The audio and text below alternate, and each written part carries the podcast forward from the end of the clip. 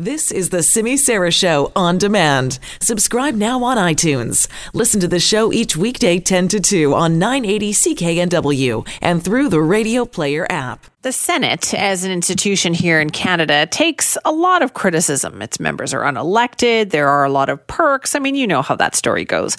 But we do know that the Red Chamber, or the Chamber of Sober Second Thought as it's called, is meant to be a place where proposed legislation is discussed, maybe amended, tweaked, and then sent on its way. But in recent times, it seems like it has become or is trying to become more than that, which is why a recent opinion piece in the Globe and Mail newspaper caught our eye. Hugh Segal wrote that there's some question about what the Senate is up to right now, that whether or not killing a government bill that was part of an election platform that helped elect a majority government is the way for them to go. So we wanted to talk more about this. Hugh Segal sat in the Senate as an Ontario Conservative between 2000 2005 and 2014 and is now a principal of Massey College and senior advisor at Aird and Berlis LLP. Thank you so much for joining us. My pleasure. So let's talk about this legislation. Bill C 48. What is it? Yep. So it's a bill that was brought in by the government um, with respect to the regulation of tanker traffic on the coast of your province. And it was brought in based on a promise made by the then leader of the third party, Mr. Trudeau, in um, BC during the 2015 election campaign, where he undertook that if elected, his government would bring in a bill to do precisely that. So that's the purpose of the bill. The bill cleared the House of Commons not only with the support of the government, but the support of other parties, including Ms. May of the Greens and the New Democrats. So there was quite a large consensus by the folks who were elected to represent us in the House of Commons that this bill should be made into law. It then came into the Senate and there was quite an intense lobbying process against it. Uh, various people from uh, the provinces of Saskatchewan and Alberta, various people from different parts of the oil industry, made a case before a Senate committee that they thought the bill was flawed and should um, either be seriously amended or it should, in fact, not be allowed to proceed. So, what happened, it's one of those very interesting things, it doesn't happen very much, there was a committee meeting, and the vote came as to whether the bill should go forward uh, for final debate on third reading in the Senate. And the committee uh, split 6 6.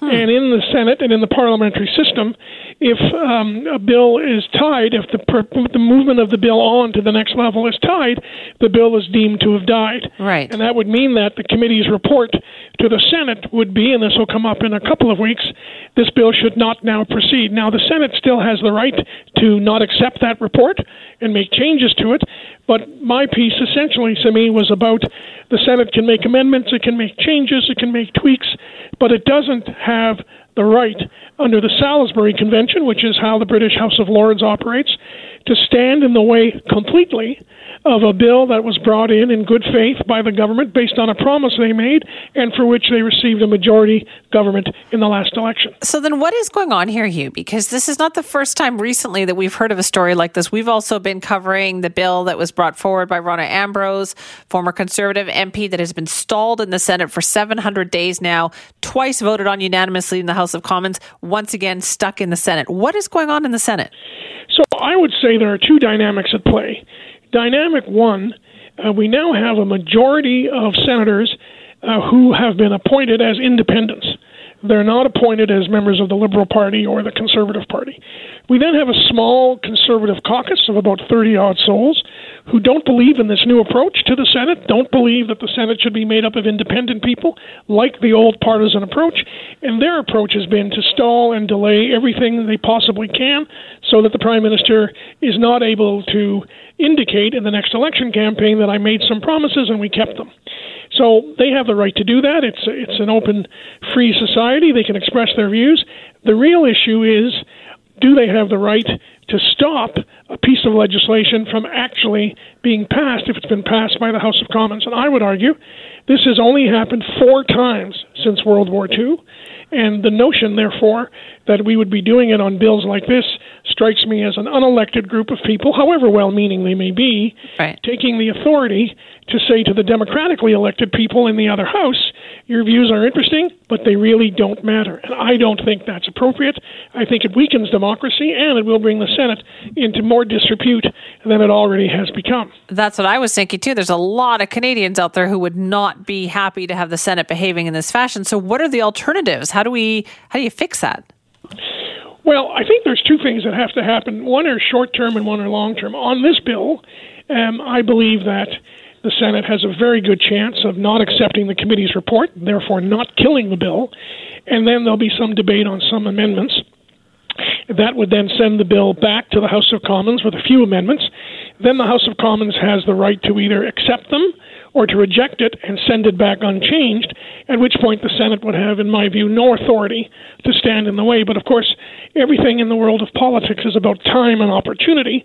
We're only five weeks away from the end of this parliamentary session, and um, an election is coming. So that's why you hear the Prime Minister saying that people may have to sit longer hours to get enough of the bills that are important passed. So that's the short term dynamic.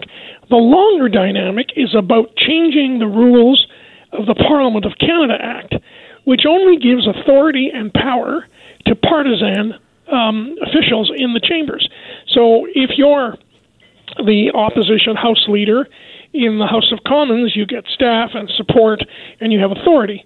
But if you're an independent in the House of Commons, if you're independent senators in the Senate, you get actually none of that. Hmm. And that requires a change to the Parliament of Canada Act. And we can look at the way in which the House of Lords operates, where the vast majority of members of the House of Lords are not affiliated with any party. They're called crossbenchers.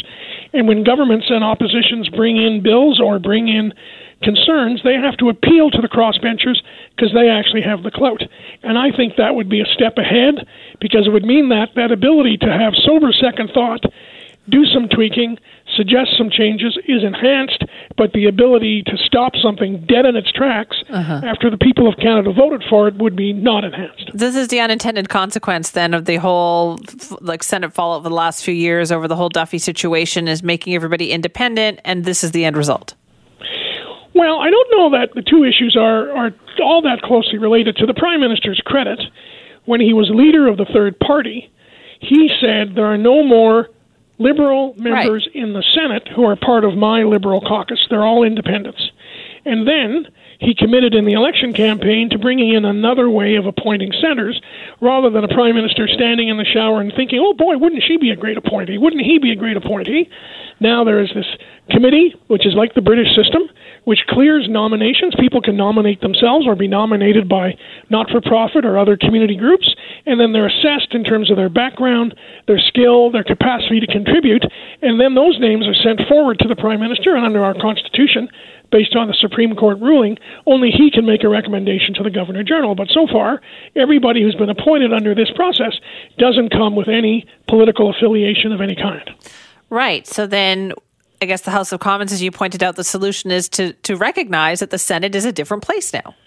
Well, that's right. And to make sure that the Parliament of Canada Act reflects uh, this new structure so that each piece in our bicameral parliamentary system can play their role appropriately, respectful always of the democratic core of our system. People who get elected should have more authority than people who don't get elected, mm-hmm. but also ensuring that when you bring people from different parts of Canada who have a background in human rights or a background in advertising or a background in constitutional rights or a background in social policy or in agriculture, uh, they are able to make a contribution based on their expertise, but not a contribution which is as partisan as it would have been under the previous system. All right, makes sense. Hugh, thank you so much for explaining it to us. My pleasure. Thank you. Appreciate that. That's Hugh Segal, principal of Massey College and senior advisor at Aird and Berlis LLP. But also, of course, you remember him. He worked for former Prime Minister Brian Mulroney, and he also sat in the Senate as an Ontario Conservative between 2005 and 2014.